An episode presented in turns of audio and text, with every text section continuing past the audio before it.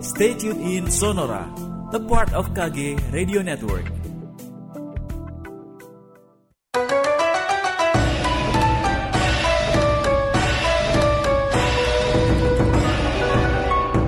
Sonora FM News Traffic and Music Selamat malam sahabat Sonora Kembali lagi Fidel menemani Anda sampai jam 8 malam nanti ya Di acara Sonora Feng Shui jadi buat Anda yang ada di Jakarta, Purwokerto, Yogyakarta, kemudian juga Surabaya, Palembang, Pontianak, dan Bali yang mau tanya-tanya di Sonora Feng Shui pada malam hari ini, silakan ke 0812 112 9200.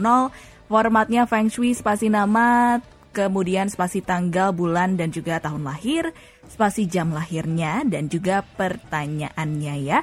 Nanti akan dijawab langsung oleh Pak Kang Hong Yan, pakar Feng Shui kesayangan kita semua. Kita sama-sama dulu ya. Selamat malam Pak Kang. Selamat malam Fidel. Nah, ini baru pertama kali nih Fidel. Mau nanya dulu boleh nggak? Boleh. Jangan nanya macam-macam ya Pak Kang, agak takut nih. Papanya di Kuba ya? Apa? Papanya di Kuba bukan? Hah? Enggak dong Pak Kang, apa nih? Kan Fidel Castro belakang. Wow, jokesnya sudah diterima sejak dulu ya jokes-jokes Fidel Castro itu. Bukan Pak Kang, yang satu ini bukan Fidel Castro. Ini Fidel kembarannya Theo Pak Kang. Tapi beda kok Pak Kang. Pak Kang apa kabar? Baik, selalu. Sehat selalu ya. Pak Kang, untuk Ya. mengawali Feng Shui pada malam hari ini, seperti biasa nih, Pak Kang ada cerita atau pertanyaan yang mau dibahas nggak Pak Kang di YouTube-nya Pak Kang? Ada sedikit sih. Apa nih? Kita bahas dulu ya. Boleh?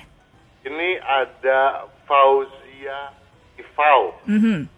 Dia bertanya nih di video egoistis keluarga problema keuangan. Mhm. Ya. Nah, dia bertanya begini, Pak Kang, saya sio babi, Mhm. lahirnya malam.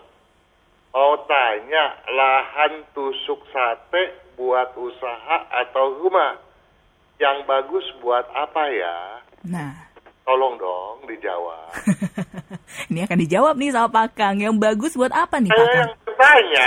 Waduh, kok tiba-tiba kuis di episode perdana gitu kan? Tusuk sate bukannya gak bagus ya Pak Kang? Nah, itu dia.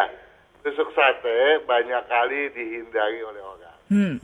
Namun sayangnya nih, eh, Fidel, Mhm. orang selalu memperhatikan bagian depan rumah. Oke.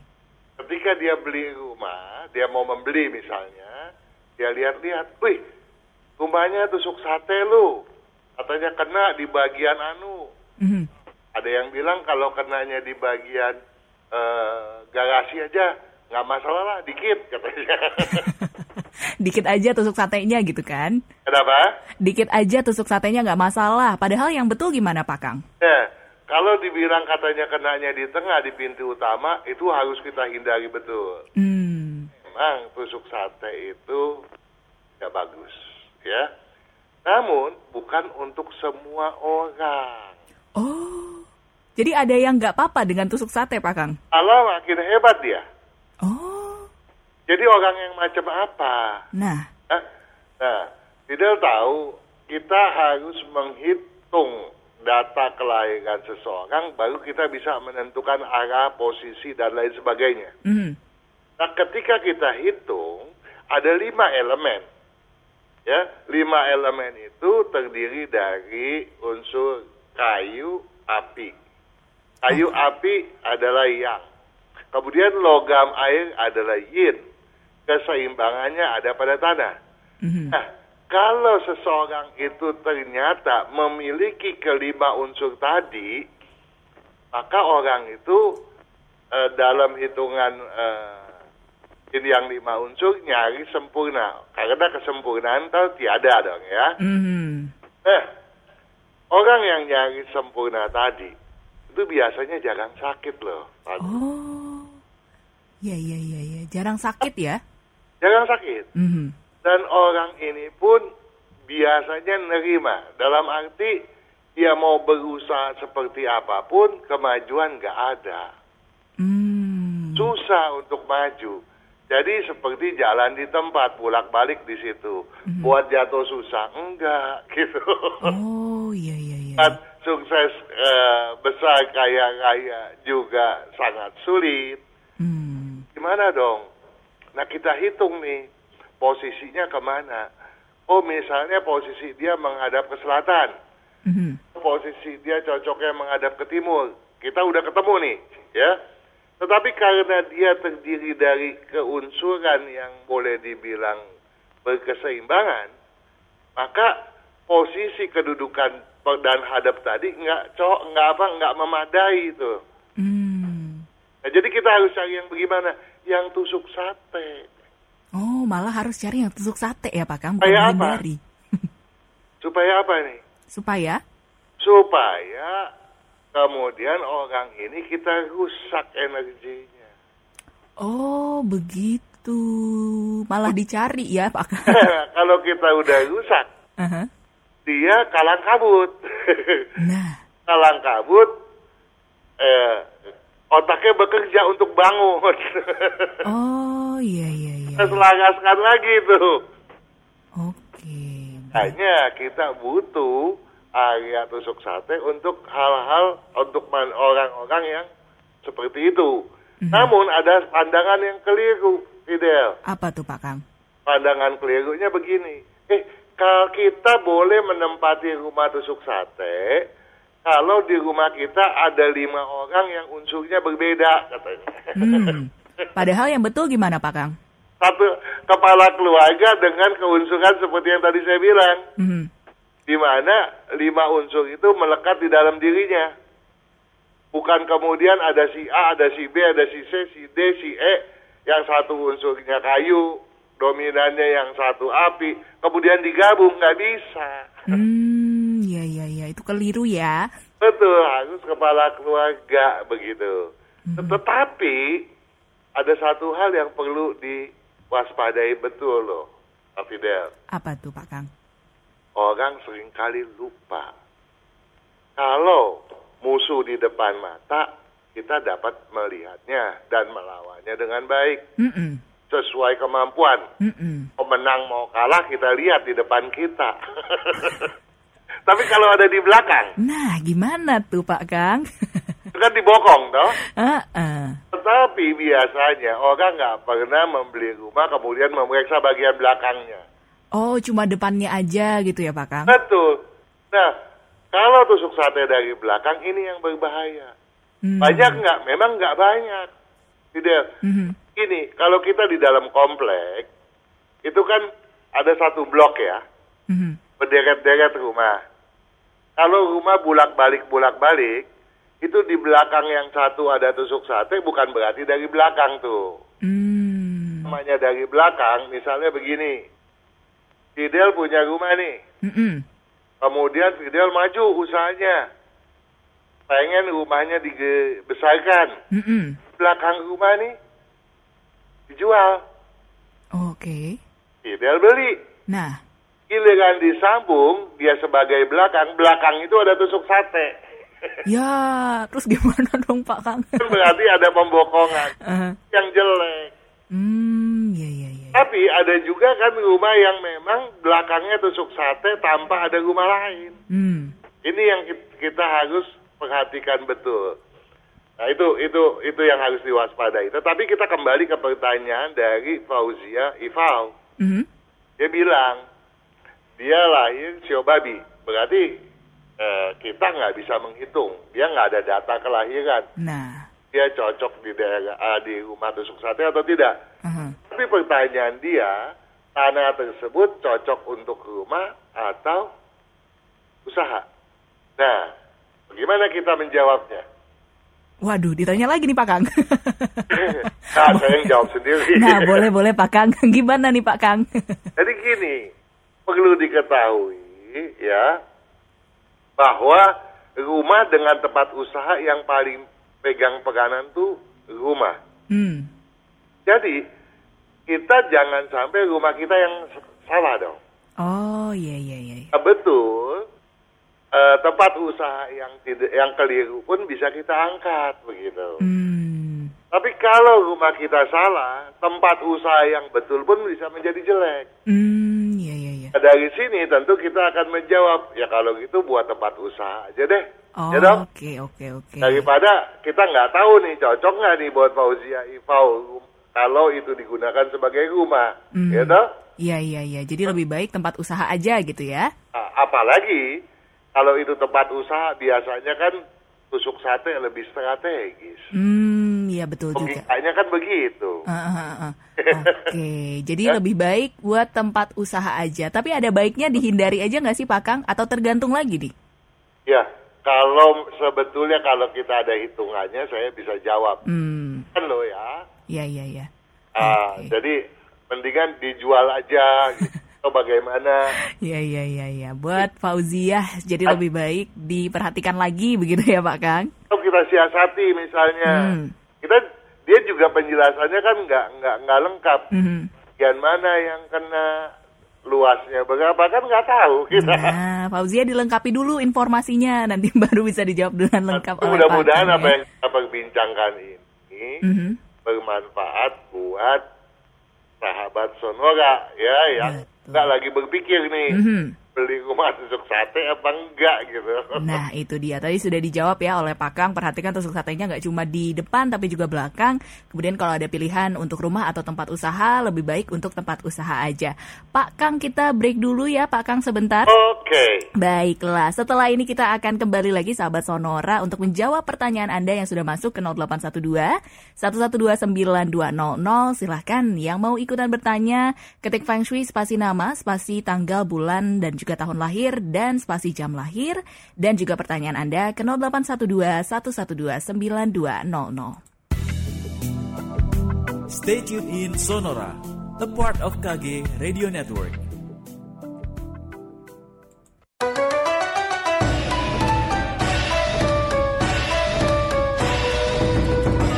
Sonora FM News Traffic and Music kita kembali lagi di Sonora Feng Shui. Waktunya kita jawab ya pertanyaan Anda yang sudah masuk ke 0812 112 9200. Pak Kang, Iya. sudah siap ya Pak Kang?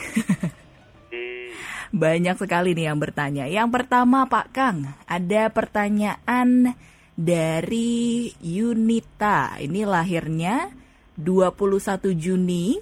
Sebentar. You Yunita tanggal berapa? 21 Juni 21 bulan 6, ya. 6, iya. Juni sama Juli kadang-kadang suka Ketuker. 21 bulan 6, Pak Kang. ya Terus tahun 1953. 19 53. eh berapa? 1953. 53. Hmm, hmm.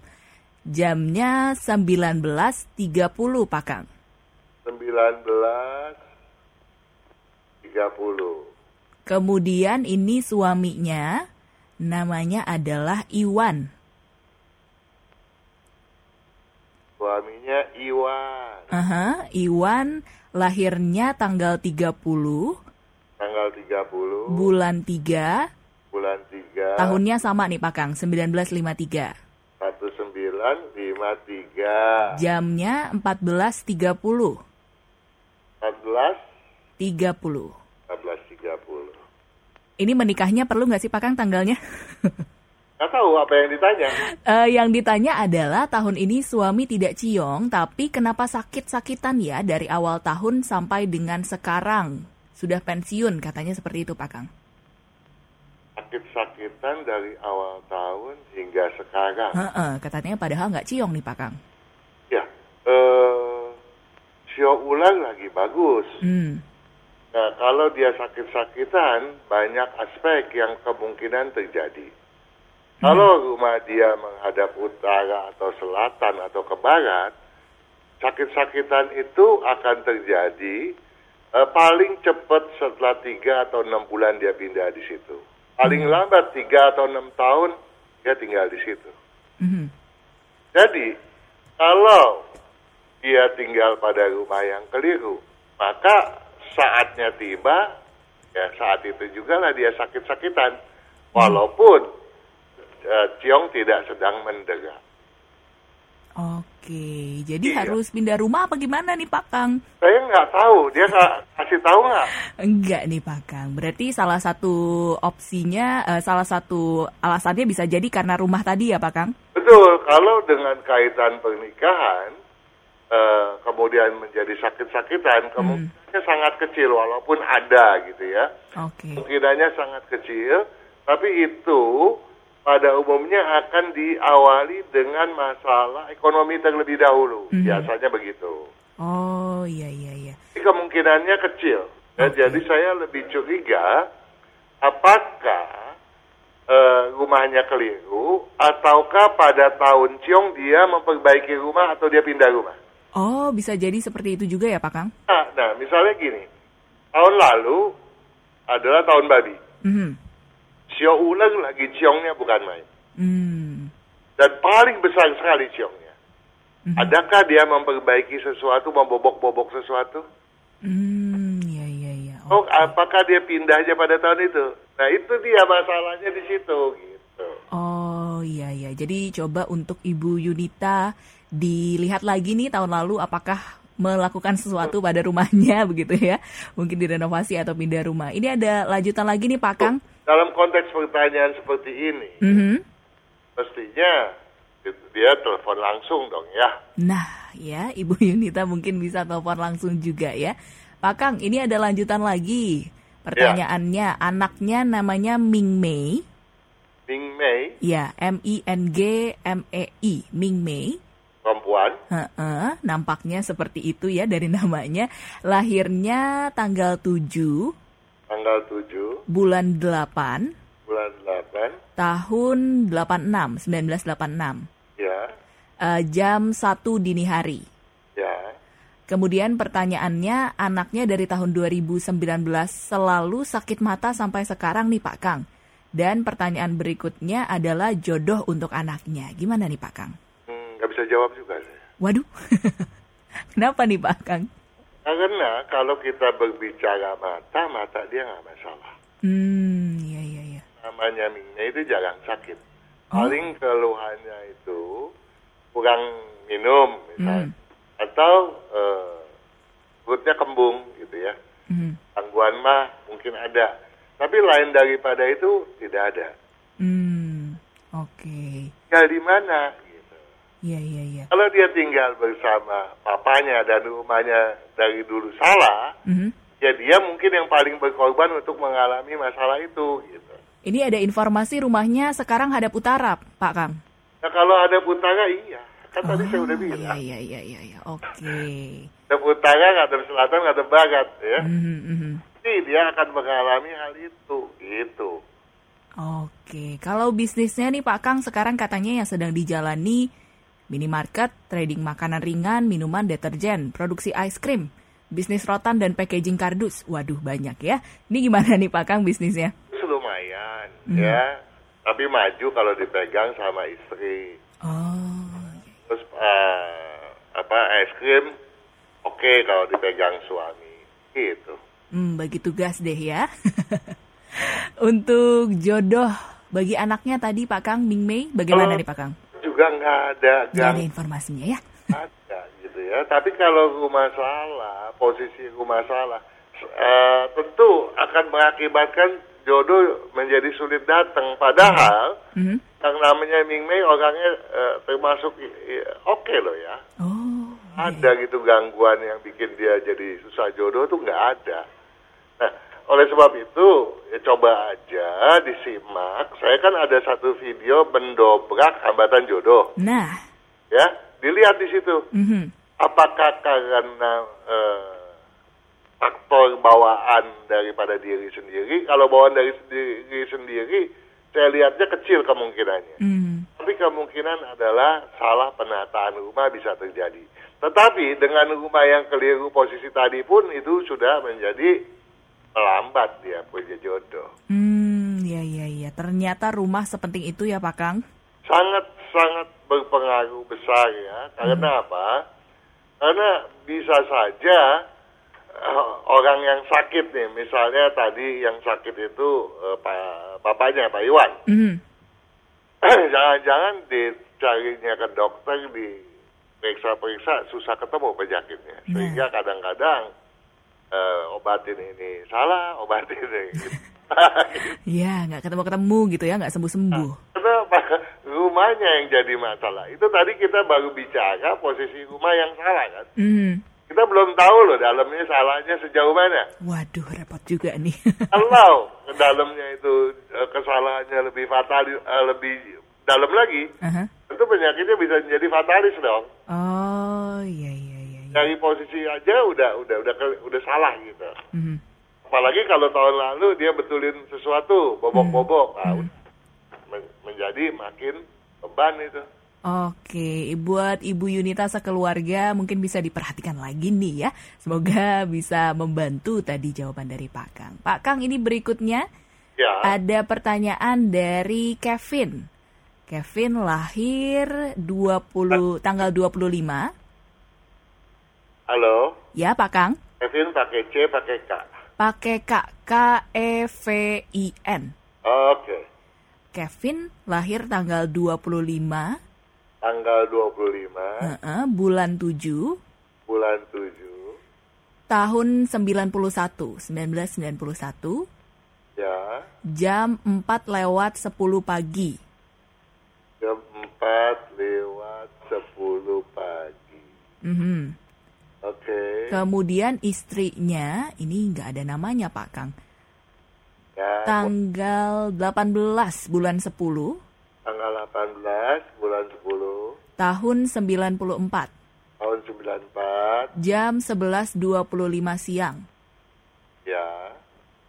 Kemudian ini mau tanya anak kita akan lahir di antara tanggal 5 Januari 2021 Hmm? sampai 18 Januari 2021. Katanya anaknya cowok nih Pak Kang, kira-kira bagusnya lahir di tanggal berapa dan jam berapa? Ini bisa dijawab Kak? Kalau untuk itu Mhm. bisa jawab tapi tunggu dua jam mau nggak? Waduh, gimana nih Pak Kang keburu selesai acaranya? gimana Pak Kang? Jadi Mhm. untuk menjelek bagusnya lihat di kalender aja Mhm. Kayak acuan. Sebab walau bagaimanapun, sering kali saya menghitung kelahiran seseorang, seorang anak gitu ya. Mhm. Setelah dihitung belum tentu juga kesampaian. Oh iya iya iya. Ya. Pernah beberapa kali, bahkan sering ya, Mhm. ada satu eh, klien dia telepon ke saya. Pak Kang, sukses Pak Kang. Hmm. Saya punya eh, dokter udah hadir. Sebentar lagi kita eh, anak saya lahir loh. Sesuai tanggalnya sesuai, jamnya sesuai dengan permintaan Pak Kang. Mhm. Nah, syukurlah.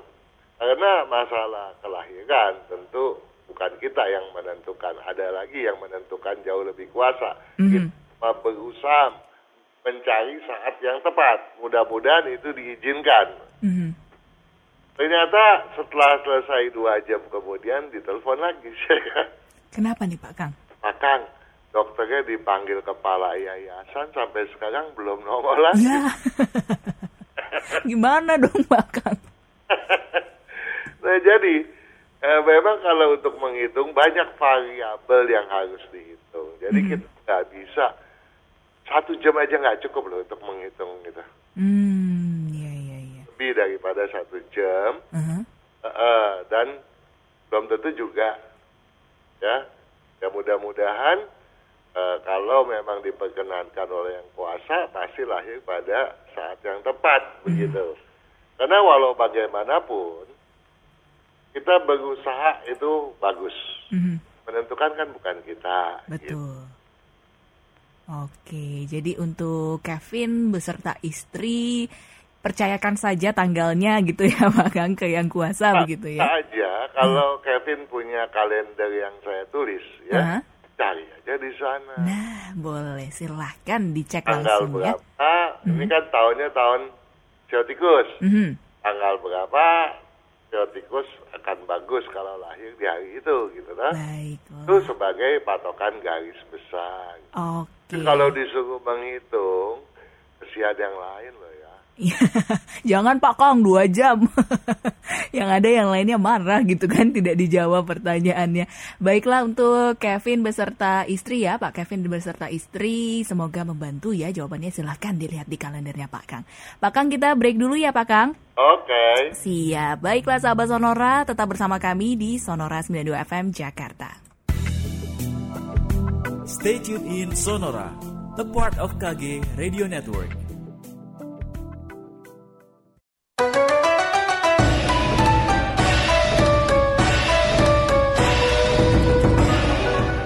Sonora FM News Traffic and Music kita kembali lagi di Sonora Feng Shui buat Anda yang ada di Jakarta, Purwokerto, Yogyakarta, Surabaya, Palembang, Pontianak dan Bali yang mau bertanya silahkan ditunggu ke 0812 112 Formatnya Feng Shui spasi nama, spasi tanggal, bulan, tahun lahir, jam lahir, dan juga pertanyaannya yang mau ditanyakan ke Pak Kang Hongkian. Pak Kang kita lanjut lagi ya. Oke. Oke, siap. Ini ada pertanyaan dari Avan namanya, Pak Kang. A F A N. A F A N, lelaki ya. Mm -mm. Lahirnya 30 bulan uh, tanggal 30 bulan 6. 30 bulan 6. Tahun 1982. 1982. Uh -uh, jam 19 jam 19. Aha, kemudian istrinya namanya Vina. Vina pakai F, pakai V. Pakai V, V I N A. Oke. Okay. Uh, tanggal 13 November. 13 November. Tahun 88. Tahun 88. Jam 2 lewat 50, Pak Kang. Jam 2 lewat 50 siang? Uh, pagi ini nampaknya, subuh begitu ya. Lewat 50 ya. Ya, kemudian ini anaknya juga perlu nggak sih Pak Kang kalau nanya tentang uh, renovasi rumah? Renovasi rumah nggak perlu. Nggak perlu ya. Oke, mau tanya nih Pak Kang, mau pindah rumah dan ada renovasi dapur sedikit. Bagusnya untuk tahun 2022 atau tahun 2023? Serumah nggak ada yang ciong katanya karena rumah baru jadi atau serah terima perumahannya akhir tahun 2021 Rumahnya hadap utara. Jadi bagusnya tahun berapa nih Pak Kang? Rumahnya hadap ke? Utara. Mau pindah dan renovasi dapur bagusnya tahun 2022 atau 2023 Pak Kang? 2000, dia 2021 bagus serah terima. Betul. Ya, kemudian 2021 itu adalah tahun uh, kerbau. Mm -mm. Kemudian 2022 tahun macan. Okay. Ya. Nah, uh, yang jadi patokan sebetulnya adalah kepala keluarga. Hmm. Jadi walaupun misalnya tahun macan itu kan yang paling ciong itu yang bersio monyet. Oh. Walaupun ada anak yang bersio monyet sekalipun, tidak ada masalah. Yang penting kepala keluarga yang menjadi tanggung jawab. Mm-hmm. Ya, jadi di tahun macan yang bersio anjing lagi bagus, silakan dong. Hmm. Oke. Okay. Berarti boleh nih ya Pak Kang tahun 2022? Boleh. Yang penting mulailah pada tanggal yang selaras. Hmm. Maksudnya gimana tuh Pak Kang? Nanti dilihat di kalender ya. Hmm, Oke. Okay. Tokan. Jadi ap, uh, kapan show anjing lagi tanggal itu lagi bagus. Hmm. Nah, saat itulah dimulai. Baiklah, jadi silahkan untuk Pak Afan dan juga istri Ibu Vina dilihat di kalendernya tanggal berapa yang bagus di tahun 2022. Ini Kalian, ada... Hmm? Belum terbit sekarang sih yang untuk tahun 2022. Ditungguin ya tahun 2022 akan diterbitin sama Pak Kang biar tahu pastinya nih tanggal berapa. Ada pertanyaan lanjutannya nih Pak Kang. Ya. Untuk Pak Afan dan juga istri Ibu Vina uh, tentang kesehatan dan warna hokinya Pak Kang sebetulnya nggak ada warna hoki. Jadi gimana Pak Kang? Saya nggak pernah loh mm-hmm. kasih eh, penjelasan kepada sahabat Sonora, eh warna hoki Anda warna Anda ya nggak pernah. Mm. Tapi aneh orang bertanyanya seperti itu dan itu jadi kebiasaan sepertinya ya. Nah, nah sebetulnya kalau kita lihat eh, dari komposisinya Avan. Avan itu orang yang keras kepala gitu. Oh, oke. Udah maunya maunya juga. Hmm. Nah kalau dia udah keras kepala, maka kalau kita sarankan dia pakai baju putih, nggak perlu lagi, dia udah senang sama baju putih. Oke. Kalau itu terus dia pakai, Aha, itu jadi warna yang boleh dibilang dalam tanda kutip, aha. boleh dibilang warna kesialan gitu. Loh. Kenapa jadi Kok gitu? Pak Kang? Karena sikapnya semakin angku, semakin apa semakin keras kepala, Oh, iya iya iya iya. nggak mau dengar nasihat orang begitu. Oh. Padahal nggak ada itu yang namanya kesialan tadi. Harusnya nggak ada ya, Pak Kang. ada. Oke. Jadi sial kalau sikapnya itu makin menjadi-jadi kan. Hmm. Sikapnya makin menjadi-jadi. Nah sekarang apa sih yang dia kekurangan? Dia kurang leadershipnya, prinsipnya lemah. Hmm. Jadi dia gampang digiring oleh orang, sehingga jangan-jangan dia bisa berbuat kasar untuk seseorang, kepentingan orang lain maksud saya begitu. Hmm. Atau juga dia dirugikan oleh orang lain. Ya walaupun dia seorang yang keras dan berpikiran eh, cukup tajam begitu. Hmm. Nah karena dia itu prinsipnya lemah, gampang digiring. Nah oleh karena itu apa yang saya sarankan pakai baju warna hijau supaya apa? Supaya prinsip dia tumbuh. Oh, oke. Ini adalah tentunya psikologis dong. Mhm. Dan dari zaman kuno bahehe bahela, Bahela gitu ya, zaman zaman dulu. ahli feng shui udah mikirin tuh Mhm. bagaimana cara menyemangati atau membangkitkan eh, sesuatu dari benak orang begitu. Mhm. Ya, jadi eh, masalah-masalah yang sifatnya psikologis memang udah dipikirkan. Nah, banyak caranya dengan penataan rumah dan lain sebagainya. Hmm. Paling efektif, yang paling luar biasa cocok kalau rumah itu disesuaikan gitu. Namun tentunya dalam konteks bahasan kita dalam, pada tanya jawab malam ini, Mhm. kalau saya tanya, eh mana lu punya eh, DNA rumah, itu kan jadi sulit kan, Iya, Pak Kang. panjang kan. Heeh. Yang paling gampang apa? Oh pakai aja warna hijau. Gitu. Hmm. Berapa lama? Buat yang namanya Avan butuh waktu setahun dua tahun tuh nggak boleh ganti. Waduh, masa setahun hijau doang, Pak Kang? Eh dong hijau, hijau, hijau, hijau apa? Hijau muda, hijau oh, tua. iya iya iya. Yang penting dominannya adalah hijau. Oke. Kita dia tambahkan dengan misalnya ruangan kerjanya dia kasih polesan hijau yang lebih banyak. Hmm. Nanti prinsip dia timbul gitu. Mhm, mhm. Jadi, Oke. Itu yang penting. Dan saya mau minta tolong justru untuk eh, Tina. Nah, gimana nih, Pak Kang? Tina itu demen bener makan yang manis-manis, tolong dikurangin dong. Hmm, ya Ibu Vina ya. Apalagi nih Pak Kang? Ya, yang penting itu dulu. Oke, baiklah. Jadi tentunya ada lagi yang mau ditanya, kita jawab. Atau Hmm. kita bagi waktu untuk sahabat yang lain. Betul sekali. Ini ada lagi nih Pak Kang dari Adi. Adi, Eh, eh, ADI seperti biasa ya. Lahirnya tanggal 8 bulan 7 Pak Kang. tanggal 8 bulan 7 Tahun 96. tahun 96. Mm-mm. Eh, jamnya sekitar jam 22 sampai 23 Pak Kang. Oke. Kalau masih beda satu jam gitu masih bisa nggak sih Pak Kang? Enggak, yang penting dia tuh jamnya jam genap. Hmm, oke oke. Bilang sekitar jam 23, saya nggak mampu. Oh, oke. Kalau dia jam 22 sampai jam 23, berarti dia kan nggak melewati jam ganjil. Oh iya, baiklah. Hah? Kalau memang ada perbedaan, tapi perbedaannya nggak signifikan gitu. Oh iya, oke. Jam ganjil beda satu menit, signifikansinya besar sekali. Oh gitu, iya iya iya. Berarti ini eh, sekitar jam 22 sampai jam 23 nih Pak Kang. Oke? Pertanyaannya, rumah yang cocok hadap ke mana Pak Kang dan usaha yang cocok? Oke, rumah yang cocok, paling cocok ngadep ke barat Hmm. ya, atau juga ke utara gitu ya. Mhm. Nah, kemudian, oh oh, Apa nih Pak Kang? oh, oh oh. ini eh, ini berat nih, ini berat ya. Hokinya eh, termasuk cukup bagus Oh, ya. oke. Tapi tentu saja kita berharap dia bisa lebih bagus. Di- Ini penyakitnya besar, Apa nih Pak Kang?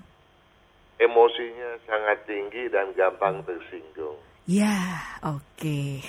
Saya pernah punya kenalan satu ya, Uh-huh. itu eh, kemampuan tekniknya luar biasa. Mhm. Polanya nggak tinggi-tinggi amat sih. Hmm.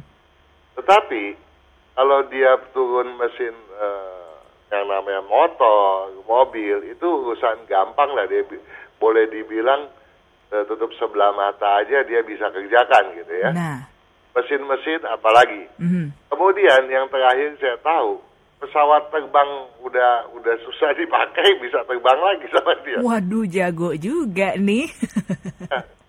Sampai akhirnya dia di hire perusahaan asing dengan gaji yang sangat besar. Mhm. Namun itulah penyakitnya. Ketika ditegur oleh eh, pimpinannya, kenapa kamu yang ini belum kerja, yang itu kamu pegang, ambil baju pulang. Hmm. Nanti dia. Oh, nggak mau dikritik gitu ya Pak Kang? mau, Hmm. nggak mau. Mhm, mhm, Jadi ini ini sifatnya mirip ya. mhm. Jadi tentu saja ini ganjalan yang sangat besar. Jadi saya mau minta tolong buat Adi. Jangan lagi deh pakai baju warna hitam, abu-abu, biru, dan merah. Hmm, kenapa nih Pak Kang? Karena itulah yang tadi dibilang kalau kita dalam tanda kutip warna kesialan. Iya, iya, iya. Berarti hindari tadi apa Pak Kang? Hitam, abu-abu, merah, biru. Itu dan merah.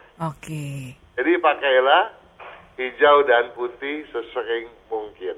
Ya. Mhm. Kalau itu dipakai, maka peluangnya sangat terbuka. Mhm. Nah, karena walau bagaimanapun peluang itu datang, kalau sikap kita nyeleneh, Mhm.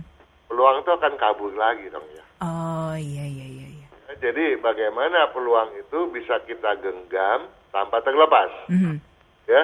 Nah bidang apa sih yang dia paling cocok? Apa nih Pak? Ada banyak pilihan. Mhm. Nomor satu, semua yang berhubungan dengan metal, Hmm. Ya. Yang kemudian jadi berunsur logam dominan. Mhm. Yang kemudian kedua pilihannya campuran api dengan logam. Pilihan ketiga yang berunsur api dominan atau kayu dominan. Jadi banyak sekali pilihannya tinggal lihat di buku apa sajakah itu.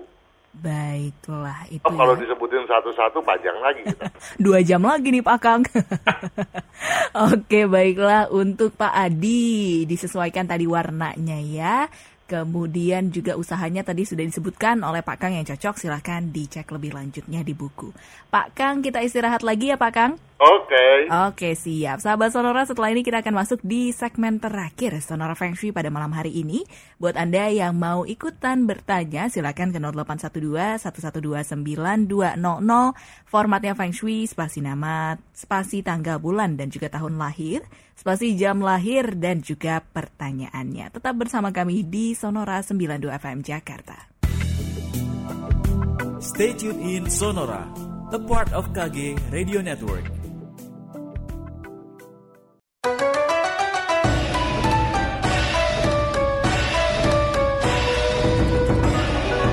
Sonora FM News Traffic and Music kita masuk di segmen terakhir Sonora Feng Shui pada malam hari ini. Pak Kang kita lanjut lagi ya Pak Kang. Oke dong. Baiklah ini ada Yudi Pak Kang Y U D I.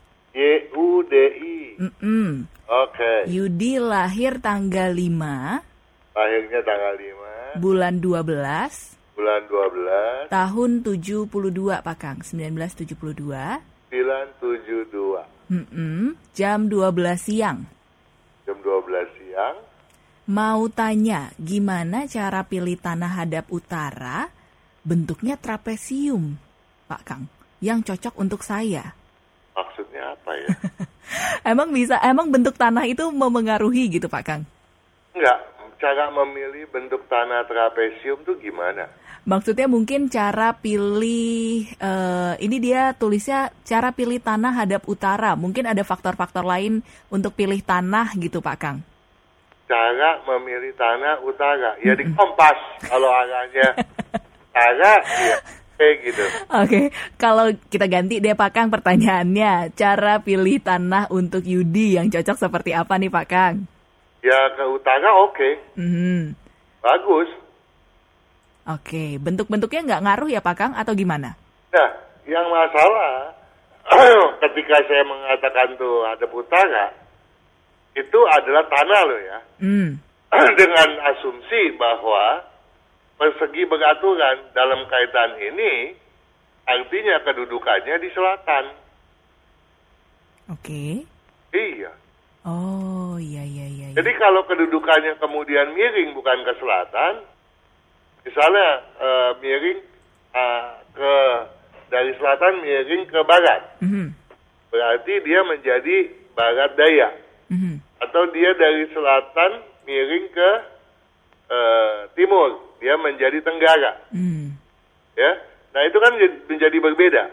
Hmm. oke. Maksudkan saya, un, eh, Yudi bagus memang untuk berkedudukan di selatan, bukan di barat daya dan bukan di timur eh, tenggara begitu. Hmm, oke. Jadi tanah hadap utara nggak apa-apa tapi berkedudukannya di selatan ya Pak Kang? Betul. Oke. Nah, eh, dengan asumsi begitu, berarti kan dia harus eh, segi empat beraturan dong ya. Hmm. Kalau dia nggak segi empat beraturan, dia mungkin punya kemiringan ya. Apakah dia tuh bentuknya trapesium? Hmm. Nah, kalau dia trapesium, sepanjang garis eh, batas belakang dengan batas depan itu adalah sejajar, nggak masalah. Oh, iya iya iya. Oke, berarti itu ya Pak Yudi, silahkan dipertimbangkan kembali. Semoga membantu jawabannya. Lanjut lagi nih ya Pak Kang, ada yang bertanya dari Erik. Erik, E R I C Pak Kang. oke, Eh, lahirnya 26 April 26 bulan 4, tahun 76. 1976. Ya, betul. Jam 1 lewat 15 siang. Satu lewat, nggak bilang berapa ya, Mhm, 1 lewat 15 siang. 15. Heeh. Kemudian ini kayaknya pasangannya nih Pak Kang. Oh, udah kayaknya sih nggak apa-apa dong mau ngapain tanya kayak lagi. Bukan itu Pak Kang. Maksudnya karena pertanyaannya kecocokan. Kayaknya sih belum. Ini ya Pak Kang, belum menikah begitu masih pacaran Pak Kang. Oke, oke. Ini pasangannya namanya Elsya, E L S Y A Pak Kang. L S Y A Tanggal 17 Desember 17 Desember, Desember. heeh, tahun 87 1987 jam 8 lewat 30 pagi 17 12 87 jam. 8 lewat 30 pagi Oke. Heeh, yang ditanya adalah kecocokannya seperti apa nih Pak Kang? Kalau nggak cocok mau gimana ya? Aduh, masa putus Pak Kang? Tanya. Jadi gimana dong Pak Kang? ya, betul lagi. ya, ya beneran gak cocok Pak Kang? Ah, betul cocok. Oh, aduh kok takut gitu kan? Jadi cocok atau enggak nih Pak Kang? Cocok banget. Ah cocok banget aman. dia juga cocok. Mm, Banget banget ini sih ya. mhm. Eh, jadi nggak ada yang harus dikhawatirkan. Cara berpikirnya sama. Kecuali satu hal. Apa nih Pak Kang? Eh, memang keduanya agak emosi tapi eh, masih sebatas logik logis. Mhm. Nah, minta tolong agar Erik paham bahwa calon su- istrinya itu gampang tersinggung. Hmm, oke. Adik asin bahkan sebaiknya dilembutkan saja. Oke, ya ya ya. Jadi eh, jangan ini ya, karena istrinya calon istrinya gampang tersinggung begitu ya. Oke, Cocok banget sih. cocok banget. Aduh, jadi tenang ya. Takutnya kalau nggak cocok kan, jadi mikir-mikir putus nih Pak Kang. Aman ya Pak Kang? Aman. Aman, baiklah. Ini ada pertanyaan lanjutan nih Pak Kang. Ya. Dari Juni namanya. Oh, saya pikir dari yang sama. Oh, salah. Maksudnya pertanyaan lainnya nih Pak Kang. Dari Juni. Dari Juni. Uh-uh, lahirnya tanggal 7. Perempuan loh. Perempuan Pak Kang. Pak Kang sih laki-laki. Aduh, perempuan koma Pak Kang. Harus ada komanya nih kalau sama Pak Kang. Juni, ini lahirnya tanggal 7. Tanggal 7. Bulan Juni ya, bulan 6. Ya. Tahun 71. 1971. Mm-mm. Antara jam 11 sampai 13 waktu Indonesia Barat. Ini bisa nggak nih Pak Kang? 11 sampai 13 ya. Heeh. Saya jam 12. Ya, oke. Kemudian pertanyaannya adalah cocok usahanya di bidang apa nih Pak Kang? Saat ini eh, MLM kecantikan begitu ya. Kemudian juga kesehatan di bidang kecantikan dan kesehatan. Yang cocok di bidang apa nih Pak Kang? Kalau MLM di bidang MLM kan semua sistem dagang. Mhm. Yang didagangkan adalah masalah kecantikan dan kesehatan. Mhm. Nah untuk kesehatan boleh dibilang nggak cocok. Oh, oke. Nah, kalau kita bilang kecantikan, cocoknya cuma yang powder. Oh, powder aja. Nah, kalau dia sifatnya cairan, nggak cocok juga. Hmm, oke. Selama ini perkembangannya lambat. Aha. Tapi karena hokinya memang bagus, dia tetap jalan. Tapi kalau dia bergerak di bidang yang cocok, Mhm. jalannya berbeda dong ya. Hmm, betul betul betul. Untuk itu, yang paling cocok itu nomor satu di bidang berunsur logam dominan. Mhm. Nomor kedua campuran antara api dengan logam. Hmm. Ada lagi bidang lain, tapi lambat saya nggak mau kasih tahu. Dan Oke. Nah, saya juga mau minta tolong pada Juni. Mhm. Juni perlu prinsip yang kuat. Nah, untuk itu kan saya mau minta baju, pakai baju hijau lagi, dah. Baju hijau lagi. Oke. Itu paling tidak setahun lamanya kalau memang mau betul-betul sukses. Mhm. Kemudian, warna hitam, abu-abu, biru juga tidak boleh dipakai lagi. Oke, pakai baju hijau minimal setahun, hindari hitam, abu-abu, biru begitu ya, Pak Kang? Kecuali nanti kalau udah setahun, Heeh. pakai baju warna hijau, dan biru abu-abu mungkin sebulan sekali deh. Oke, baiklah. Itu tadi ya. Yang bagus eh, kecantikannya di powder aja begitu ya, Pak Kang? Iya, tapi kalau ada yang lebih bagus lagi, kenapa enggak gitu, nah? Hmm, baiklah, seperti itu ya Ibu Juni, semoga membantu dan juga bermanfaat. Baiklah, sudah jam 8 malam, Pak Kang, terima kasih banyak.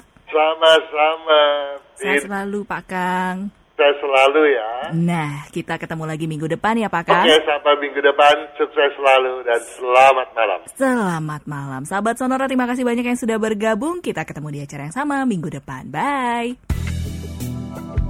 Stay tuned in Sonora, a part of KG Radio Network.